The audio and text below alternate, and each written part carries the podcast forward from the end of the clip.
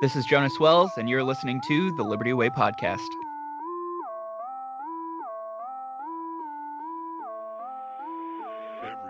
What a roller coaster of a first meeting you and I had. That was, uh, you got to witness every stage of elation and grief that I think I'm capable of in, in probably the first three hours of hanging out. Yeah, no, it was uh, it was definitely a whirlwind of a first time together. Um, but a great experience, obviously. Um, I think the content that came from it was happily surprising for both of us. So yes, was it good. was. Yeah, we got a, a story to tell about that one. You surely had no idea what you were getting into when you responded to an open call for a uh, for a local host because because our current hosts are kind of out of town. Uh, but you were exactly the man for the job. I I guess I knew you from your live show I had seen, and uh, you had heard our podcast, so we kind of we had some level of familiarity, but we definitely hit it off. You were definitely um, qualified uh, as anyone could be to speak to such a notorious guest as we had. Well, I appreciate Um, that. I don't I don't necessarily know if uh, I think he would say that you don't necessarily have to be qualified to be able to get into these conversations, but I was at least, you know, willing to read a book for it. So that that I guess is something. He's not a pretentious guy at all. That's the great No. thing. He, you know, he he doesn't discriminate, uh, and I think he would have talked to anyone exactly the same way. So I was I would- glad to be I would hosting with someone with who that. could keep up. Yeah. Yeah. Absolutely. So first, some context slash updates, uh, especially for new listeners. So the Liberty Way podcast is a small podcast, and it's based out of, um, though not uh, officially affiliated with Liberty University. Uh, it's not a podcast about Liberty. It's not even about college. Liberty is where we happen to be, and that gives us a lot of common reference points and generally enough commonalities that the theme sort of evolves on its own. Um, but we as a podcast are not attached to the missions of the university in any way. Generally, when when Liberty is in the news, we are not talking about it. We're far from it. Uh, we're focused on representing the real people who live and work here. Um, but also, lately, we've been kind of in an experimental phase where now I'm trying to add more outside voices to the mix, uh, guests who I think our listeners will be uniquely interested in. Um, and I think Liberty students have shown a special interest in in guests for our biweekly convo who challenge their own viewpoints. So I kind of wanted to do the same by reaching beyond Liberty to bring our listeners a, a diverse series of guests that I think they'll enjoy. So I had the opportunity to start with someone who I have personally been a huge fan of for quite a while. Um, actually, over a year ago, I posted a list of my top 20 favorite podcast episodes ever by anyone. And one of this guy's appearances on the Joe Rogan experience, one of his appearances on the biggest podcast in the world, I believe, was on that list. And by some miracle, I got him on this podcast. Uh, now, to be clear, I don't mean I, that I landed him by some kind of clout that we have in the podcast game. We did absolutely nothing to deserve this.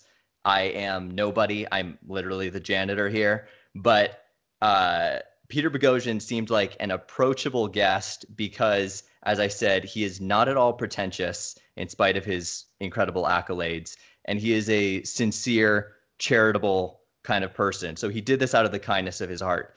He is notably a philosopher, an author, uh, a big voice among American atheists, and an international speaker for the Richard Dawkins Foundation for Reason and Science. Also, notably, one of the genius minds behind the Grievance Studies Affair, which we will certainly get into.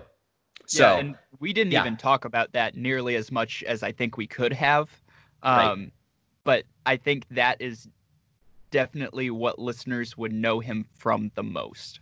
Yeah, because that was actually the the theme of the podcast that I had put on my list, where he and James Lindsay, one of the co-authors of the study, along with Helen Pluckrose, talked about the grievance studies. And there's yeah, there's certainly a lot of questions we could have asked there. I don't know if our angle would have been especially unique. You know, if we would have been able to to interact with with that topic on a level much different from uh, from what he's been asked before, but there's that's certainly something I think Liberty students would be fascinated with, and some Yeah. of his comments on it were were very uh, insightful. So I do want to get into that.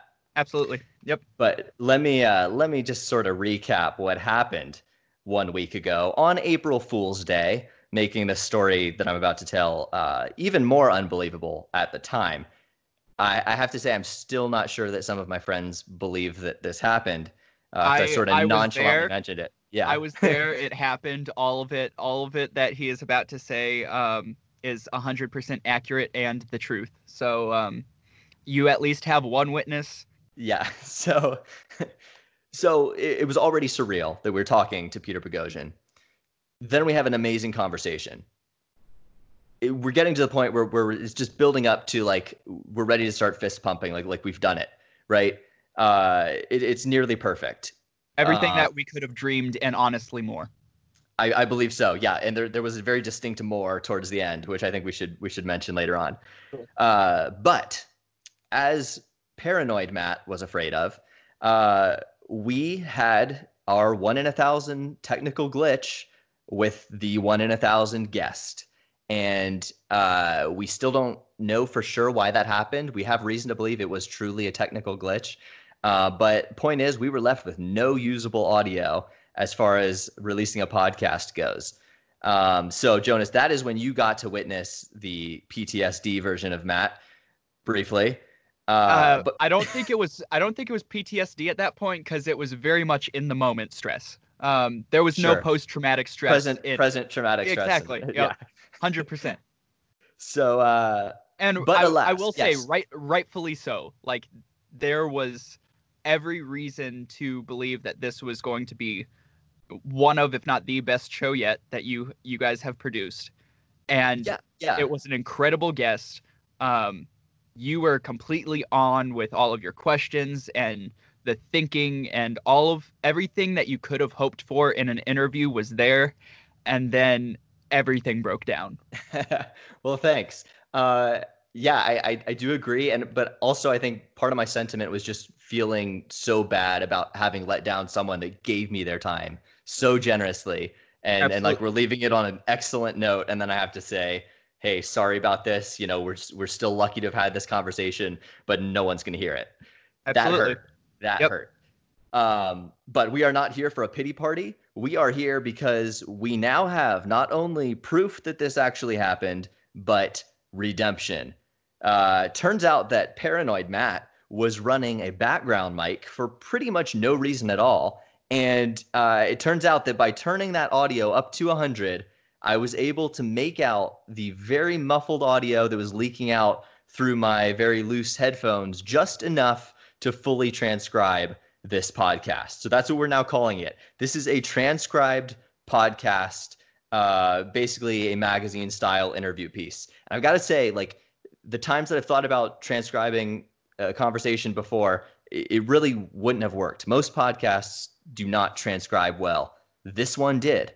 It was just it was calculated enough. It was every word was so deliberate that uh, that I, I saw this as a possibility. We got it approved, hyperlinked, illustrated by my little brother, and um, so yeah, now we have a written interview that is going to be on blessedjerry.com and thelibertyway.net.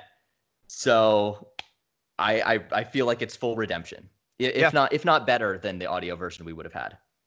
I mean it anyone who could ever search for an article, I mean it's hard to search for podcasts, right? Like you listen to it and it hits you and you are able to digest it in some level, but by having it fully transcribed, it's going to live for a lot longer. So I I really do think this is the best of all worlds. Yeah, and I think if if this does get uh, positive feedback, maybe we do more of these in the future. In fact, I wouldn't be opposed to starting a full-on Liberty Way Bless Jerry magazine if anybody's if anybody's into that idea. Uh, I've been in the magazine game since I was a, a wee lad, so you know. I mean, the, the, experience is definitely there. Like you can tell, the arts, the links, everything looks very professionally done. So, if you are even thinking about going and clicking on it and looking at it and reading through everything, definitely do so. Even just for some of the artwork and the graphics. I mean, they're they're all there. Yep, that is that is my uh, kids magazine experience coming back into play. Uh, I, I would like to say that Kids Magazine was not one of the publications that ever fell for one of uh, Boghossian's hoax articles. That's we good. definitely definitely escaped that. I think I think if I recall, he may have submitted uh, some some modified version of Mein Kampf in which he replaced uh, references to Jews with uh, Mega Bloks, the far inferior Lego imitation. Uh, but you know, I saw right through that and uh, and did not publish. So kept kept my peer reviewed status. There you go. All of the credit to you and you alone. Thank you. And in case anyone is horribly confused right now, that is a reference to Peter Boghossian's grievance studies affair, which we mentioned previously, which is a series of hoax articles on on basically social justice related topics, which he calls the grievance studies in academia, which he submitted to peer reviewed journals, the highest standard in scholarship.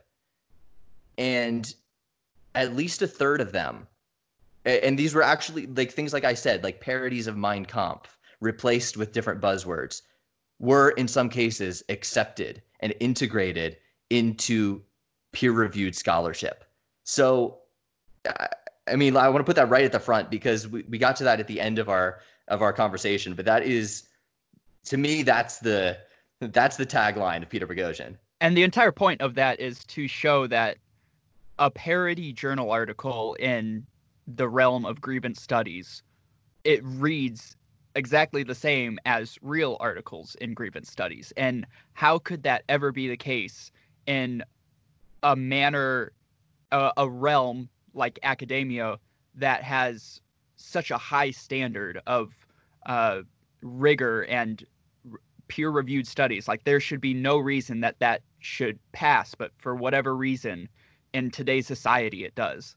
Yeah, and, and, when something is peer reviewed, like at that point, that can be cited in research. Like that's effectively what we call science. Right. That, you know, this is no joke. This is not something you you do as a nicety. You know, to to grant someone that status. So it's a it's a seriously important expose for which he was, um, as he said, excoriated. Like even his own university that he worked at uh, tried to kind of cover their own butts and say, hey, this wasn't an authorized project we don't necessarily stand by this. And when he when he told about the response that even some of his own friends had to that, I mean that's that's one of the few parts where I felt I, I wish you could you could still hear the audio because just how how deeply that affected him and yeah, and pain. understandably so. Yeah, the pain in his voice was just evident, and the fact that like he did not expect his friends to turn on him. He didn't realize at the time that there was an undergirding of values um, that he was going to attack more or less. Um, and it wasn't just a friendship based off of friendships; it was a friendship based off of uh, shared beliefs and values that he yeah evidently didn't hold to. Absolutely. Right. Yep. Right. So Jonas, if we if we were to go through the hits and highlights of this conversation, what do you feel like is kind of one of the standout themes that uh, that that we could elaborate on some more for our listeners? So, based off of the entirety of the conversation and the entirety of the book that kind of was the stimulus of this entire interview, um, the topic of epistemology uh, carried out kind of throughout the entirety of it because it's it's how uh, Dr. Boghossian, Peter, it's how he builds the entirety of his worldview and I mean, everything that he teaches in philosophy and his atheism, like that is the root of all of his beliefs. Yes, yeah, yeah. It's his his beliefs about belief. Uh, yeah. He's not, he's not afraid exactly. to to get into the details there and even to quantify it. He yeah. talks about a uh, different scales that he uses, but I was actually surprised at some points and and maybe enlightened a bit to how he was thinking when he explained uh, how he would rank his confidence in different beliefs. He actually one thing that he that he added when he was kind of uh, having the final say on on the document, he he clarified for me that that his his view of agnosticism is that on the one to ten belief scale, with one being absolute disbelief and ten being absolute belief, agnosticism is a five. Whereas my definition would have been you can't put it on a scale. And interesting. If he views personal certainty as basically a measure of is this uh, confirmable, which of course remains subjective, then it does make sense that the middle ground would be five and unshakably a five. Yeah. Even though you know when he asked me, he asked me if uh, if I'm agnostic toward the Easter Bunny. I said technically yes, but I'm barely going to even go up to a two. You know, I would barely dignify that. Uh, so th- he he clarified that that was not how he was defining agnosticism. Where to me, it's it's sort of a philosophical thing. In fact, I might be less inclined to say that that I absolutely believe in anything than even he is. I think he gave me more credit for sharing a belief in absolute uh, either morality or facts uh, than than I deserve. Yeah, I think he rated his belief or disbelief in God at a like nine point eight. Because yeah, that's yeah, a one Dawkins one to seven scale. Yeah, I think yeah, yeah, six point nine nine. Yep. So yeah, so which is interesting to me because my question and we didn't get into it because there was a lot better stuff to get into with him at the time was can you actually prove that negative at any point? Like is six point nine nine a little bit too much on that scale because how can you prove something to not be there indefinitely right. when you could never know? Yeah, and, and that was why I, I was glad that we got into the theme of presuppositionalism because I, am yeah. certainly not not accusing him of any inconsistency. Uh, as much as just to say that to me, it, it, as I implied with one of my questions, it is impossible to escape uh, presupposing your own notion of reality to some extent. Sure. Yep. Um, so, you know, for example, when when I when I first, I think, even breached the topic of agnosticism, uh, that was you know, it wasn't it wasn't smooth at all. But it was it was an answer to the point blank question, "Are you a Christian?" And I stumbled with that one the most because it's one of the things I've thought about the most. Uh, so let me actually jump to that. I I said uh, I consider myself a Christian because I'm agnostic about most things, and he was understandably confused by that answer.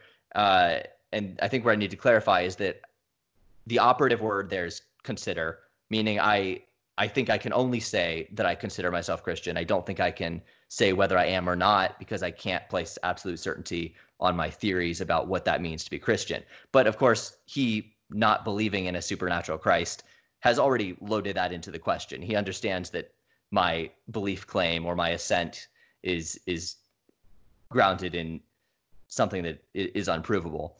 Right. Um, so th- then we got around to actually breaking that down and uh, and discussing it in terms of the Easter Bunny.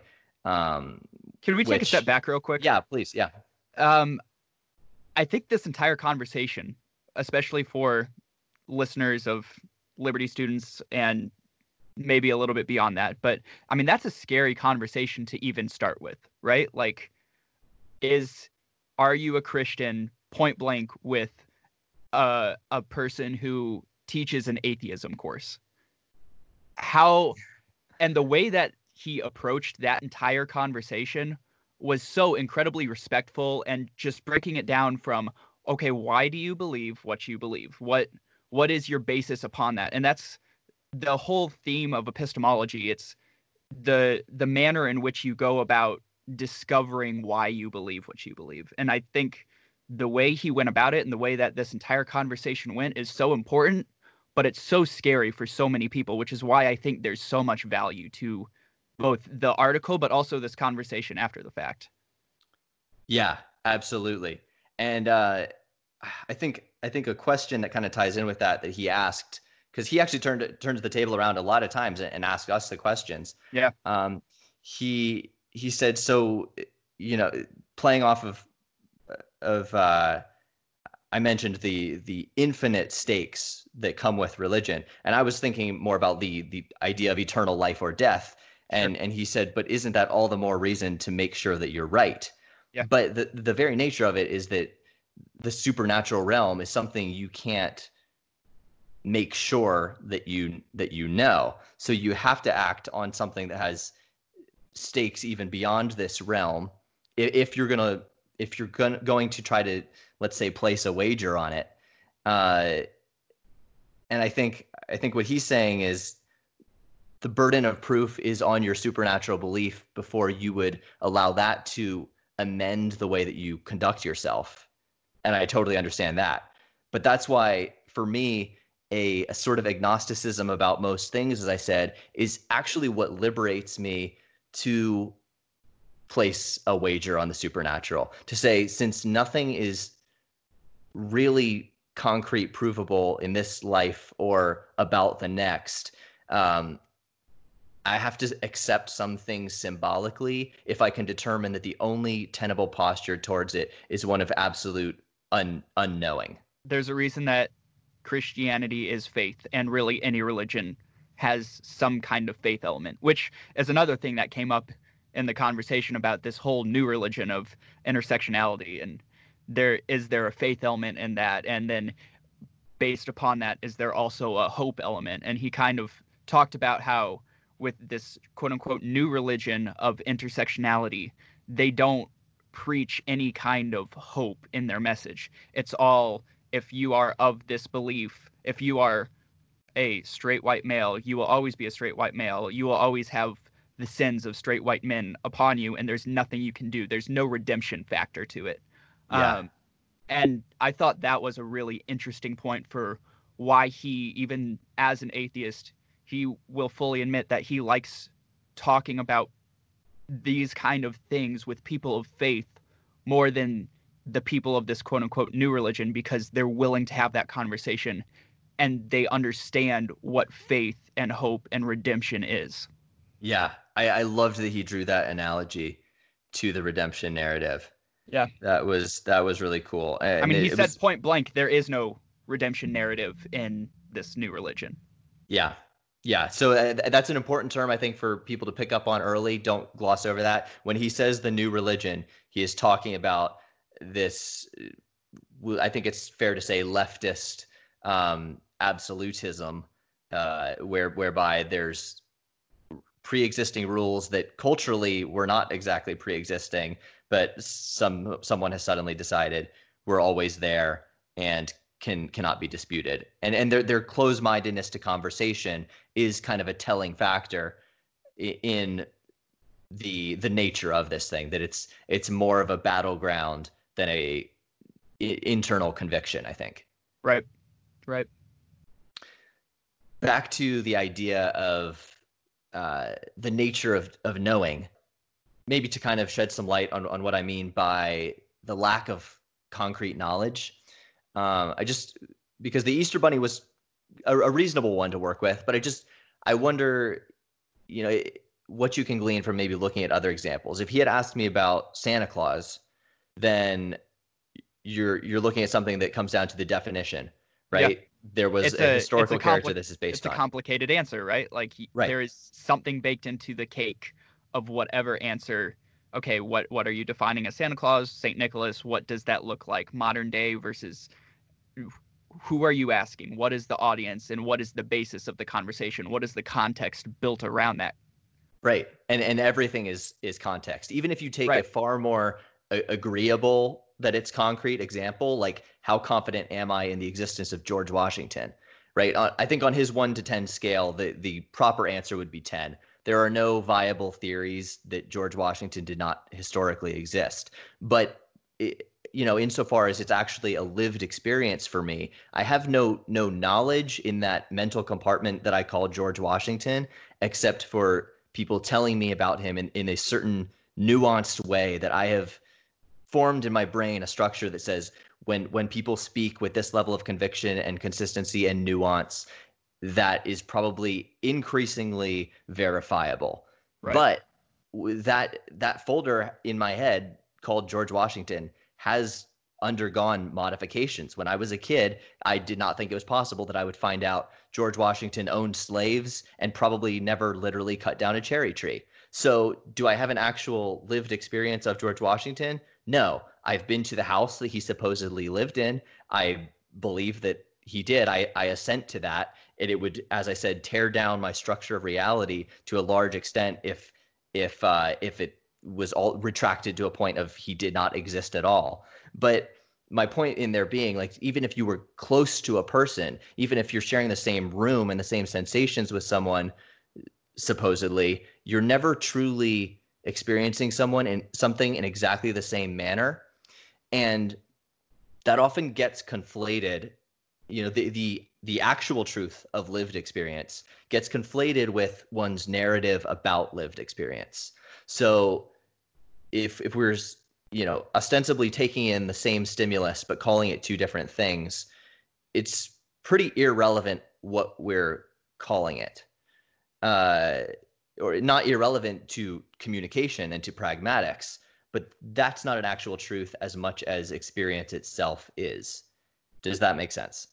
Yeah it makes sense. It, i have a question for you kind of based off of that though. Okay. Okay so how do you feel about the phrase your truth if that's synonymous with your lived experience truly then then it, that means something but in most cases uh, just on kind of an ideological level i expect that to mean uh, your narrative.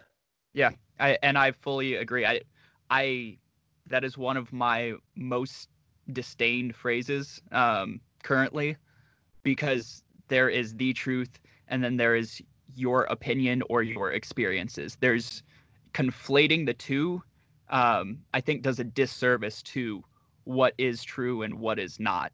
Um, yeah, it's it's very non-committal. Yeah, absolutely. Lest I be non-committal myself, I do want to say, you know, that that I hold a kind of a sacred place for what actual truth may be, which is that if in the natural sensory realm, our experience is never truly one and the same, um, I'm sort of inherently banking on the possibility that there is an outside truth uh, that is somehow integral with God itself. One might say an absolute truth. An absolute truth. There you go. But the, yeah. then again, to try to put that in language is to um, to actually become more distant from that reality. It's the way that together we we access a shared sense of existence which one might call love, which the Bible might call God, but that's a whole other thing. This brings back into play, though, uh, Boghossian's comment that certainly you would want to be uh, closer to the truth. You wouldn't want to be pushing further away from it by embracing a, a narrative that is something other than strictly correct. No, absolutely. Um, that's that one's complicated for me because I I I think I could come up with examples, just simple ones where um, demonstrably closer to the truth is not better.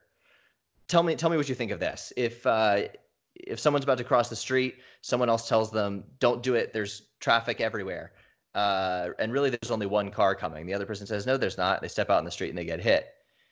Uh, you know, the the difference between there's lots of cars and there's one car I guess to say there's none was in some sense closer, but the meaningful reality was there's a death machine that will kill you. Doesn't you know? Um, well, and, and that brings up the fact. Okay, is it more important to be closer to numerically accurate, or is it more important to have the actual part that matters? The fact that there is a car where if you do step into the street, it will hit you and where does the symbolic truth fall on that right. scale right and i mean that you see that in a lot of modern circles in terms of okay in order to get somebody's attention you may have to exaggerate you may have to bloviate a little bit more than is quote unquote true but it gets the message across and finding that line i think it is a fine line that you have to walk depending on the situation and it's very like I say, situational. What what stood out to you from How to Have Impossible Conversations? I mean, we both read that. We were both deeply impressed by it. And there's so many quotes and, and stuff that I wasn't even able to to dig into. But I really do want to push the merit of this book. I mean, it was it was so good. It was such a good kind of warm up to who we were talking to. So practical and and just full of wisdom. I think one of the big things is you have to start with the end in mind. So, what do you want out of the conversation? Do you want to change somebody's opinion? Do you want to help both you and your conversation partner rationalize each of your individual beliefs? Or do you just want to have a friendship with that person? On some level, you have to make that call and you have to decide, again, situationally, is this conversation going to ruin a relationship that I'm not willing to ruin? Um, yes. And that that's an important place to start, and that's where he starts. Chapter one of the book is decide what you want out of the conversation. That is, yeah, that is actually really good. It's hard to push past that point of um, being agreeable in terms of argument, but still being a friendly voice in terms of uh, trying to reach the truth with somebody. Because a lot of people really, their attitude isn't one of trying to trying to actually ascertain truth from a conversation. It's it's really how they can kind of protect their brand, which which I understand. Like that that is kind of the language of the young generation, like of Gen Z right now. They yeah. they and they have a great grasp on like subtext. Um, but but in a way they sort of they sort of think in image, almost like in meme. And it, it's it's not really, I think, expected of each other that that they slash we, I think it includes younger millennials as well, would necessarily know how to explain ourselves on all topics. And and so to be challenged on that comes across confrontationally. A lot of times I'll be talking to to someone uh, who, you know, I just I, I kind of assumed that that they were on the same page as me in terms of wanting to be challenged, wanting to kind of have a, a trial by fire of their viewpoints. And then you realize like, no, they don't. I, I, I presumed that. Well, so and I think that's also why he began the entire like offer of coming on different people's podcasts with are you willing to one read a book and two have difficult conversations. You like by putting that out there, he is again starting with the end in mind of okay, I want to have difficult conversations, but I need the other person to be willing to do the exact same thing. Yeah. Yeah, and, and, and he really did want us to to come at it with some original ideas. You know, I was I was ready to go down the trail of just flattering the book. He wasn't there for that. He's got better things to do, which yeah. was just awesome. And and I think I think knowing the person behind the book really makes the book more interesting. So just take our word for it. Read the book. You can get an Audible trial and hear it for free, and or or just buy it. And here's one of the selling points of getting it via audiobook is it is read by the author, one of the authors. It's also co-authored by James Lindsay, but Peter Boghossian reads the book himself, which kind of ensures that it's read as it's meant to be heard. And and you can get it done in less than a day. It's like an eight nine hour book. Yeah, yeah. He doesn't belabor any points. That is which, one of the beauties. Which was great in our conversation too, because he would extrapolate where he felt like we wanted him to, but then he would also just hit a point very profoundly and then get to the next point, which yeah. I appreciated throughout the entire conversation. As and did it, I and again he did that throughout the entirety of his book too is he would make a point a lot of times with books you see authors that know what they want to say but they have to stretch to fit it into an entire book and he wasn't doing that throughout which i again appreciated a lot yeah right and as i said he is so deliberate with every word that you know like we we got a lot out of an hour here i mean yeah. when he said he said it about his friend uh, faisal al-mutar you know, hanging out with that guy is like dog years. An hour packs in seven hours worth of, of conversation. And that was that was kind of what I felt with this is like when when you're when you're speaking to someone who is so self-aware and able to articulate their own consciousness, you know them vastly better in a short amount of time than you're accustomed to with people who get hung up on petty things. And so it, it really felt like getting to know somebody. And more than anything, like my takeaway from the entire conversation. You can talk about the philosophical challenges that we talked about, and you can talk about okay, how do we actually have conversations with people?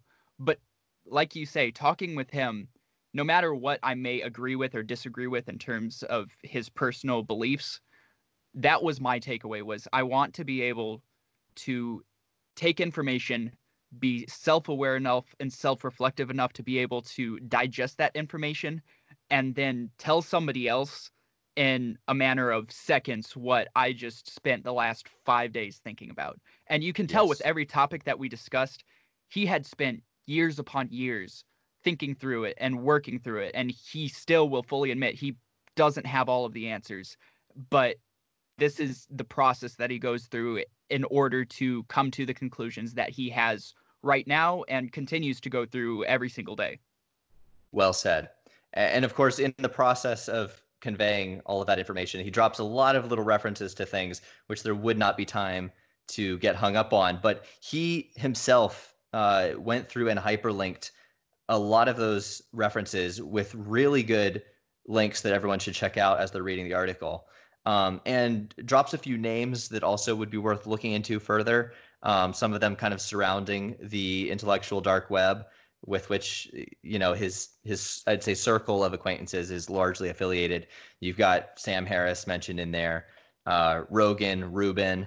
Um, uh, another name uh, that I would encourage people to check out, Jonathan Haidt. He wrote The Righteous Mind, which is another one that will sort of challenge your your epistemology around faith, um, and uh, just several others. Absolutely packed with with uh, references to, as you said, just things he's picked up over the years, um, and and knows just as second nature, yep. and is ready to spit it out. It's it's a gift to just be on the receiving end of that. Absolutely. So, should we talk about what he brought up towards the very end of the conversation beyond what we published, which left us on a uh, very, uh, yeah, yeah, I think you could say that. I mean, even even if this whole thing had been chalked up as a loss, which it's not, uh, we still we still left on a positive note. Um, yeah. And and we were uh, apparently the first ones he had told. I, I, reviewed the audio. I was like, did he just say where he's he the, did. We're the first yep. ones he told this. Yep. um, I don't. Maybe maybe we should be vague about this and just say he had something in the works. He broke it to us, and it might be an in to have him on again. Yeah, I mean, he said he will personally invite himself back on your show. So uh, that would be a thrill. That whenever this project that he has in the works comes out, it sounds like you will uh, be getting some kind of message or call, which, again, even though this entire uh, endeavor has been stress filled and labor inducive, um, I think just that little inkling that there's a hope of a future relationship developing with him um, is exciting. Oh, yeah, that'd be pretty great. What do you think? Eh, do you think that Liberty students would be interested in in getting uh, Peter Boghossian as part of a convocation panel? Absolutely. I think that's. I think that is why, um, at its best, Liberty is a place where you can come and debate beliefs. And yes, there are different parts of the school that people disagree with. Um, they the school is attacked in the news regularly. Some of the students agree with those attacks. Some of them don't. But at its best, Liberty is a safe place to bring in different perspectives. It's not a place where the sort of grievance theory people lose friends over that kind of thing, which is why, at its best, I think Liberty students would welcome him with open arms. Just a different perspective. That's what I always hear in terms of speakers that Liberty gets and what students want from those speakers they don't want to feel like they're in the quote unquote liberty bubble all the time. They want the outside perspectives. And I think Peter Boghossian is able to give those different perspectives in a way that is tangible. You can do something with it, even if you don't agree with necessarily his end beliefs. Yeah. We'd have to get someone on stage who can keep up. Maybe maybe they need to invite me to join him on stage. I mean, I think you uh, and you now and have, you I think they now have you now have an in with him, so uh, that might be a request if if we uh, have that opportunity at any point. All right, so so the students need to uh, submit their requests for Boghossian to come to Convo. If this warms up anybody to to the idea of a liberal atheist uh, coming to Convo, and and this speaks to his um, to his sincerity and openness he he mentions in the book his friendships with uh, a couple of our own previous guests, uh, our own meaning Liberty University's convo guests, Dave Rubin, who everybody yep. loves, uh, Phil Vischer, who everybody who's ever watched VeggieTales loves. And uh, and there was others who uh, he's I think he's friends And with the- Jordan Peterson. Yeah, I mean, in mentioned the him at least. article, he talks about um, being on uh, Tucker and t- having discussions with Oh, yeah. And he just name drops all of these huge movers and shakers on the right and in conservative circles that he is happily willing and appreciative to have conversations with. Yeah, yeah, and he was, um, I think, genuinely pleased with with their reception of him. So, yeah. that was that that was where I felt like we had we had really gotten gotten something something unique from this conversation. Um, just how sincerely he spoke about that, about how Christians responded to the grievance studies, uh, and just getting into little things like Primer and Tiger King. You know, that was Yeah, it was a fun conversation it really and was. I I really hope that it'll be equally uh, gripping for people who who read this who were not initially part of it. Um, hey, it's all there. Everything you know. There's we didn't we really didn't cut much out. It's it's only moderately edited uh, to clarify little details. And uh, and as I said, Peter Boghossian had the final say on this, so he put his stamp of approval on it. And I am quite pleased with this, and uh, looking forward to continuing this series of kind of outside guests that we introduce to our liberty-based listeners. yeah, I'm excited to, I don't know, maybe have a little bit more to do with the podcast kind of moving forward. I think uh, this entire experiment with both Dr. Boghossian and whatever this is in terms of moving forward with outside guests, I think it's definitely going to be a success. And I'm happy to see, looking forward to seeing what comes out of it. Yeah, man. Well, thanks again for stepping up to the plate on this one. I do have something uh, in mind to get you involved with in the very near future. So, for anyone who's anyone who's not following the Liberty Way podcast, this would be a good time to start, even if you have nothing to do with liberty, even if you dislike liberty, or maybe you think you do. Uh, we're trying to keep those nuanced conversations going. So, this has been a good little wrap up of Yeah. uh, the time a week ago when we got to talk to Peter Boghossian. All right, thelibertyway.net, blessjerry.com, and I'm going to stop recording and hope I don't have another technical glitch. Thanks, Jonas.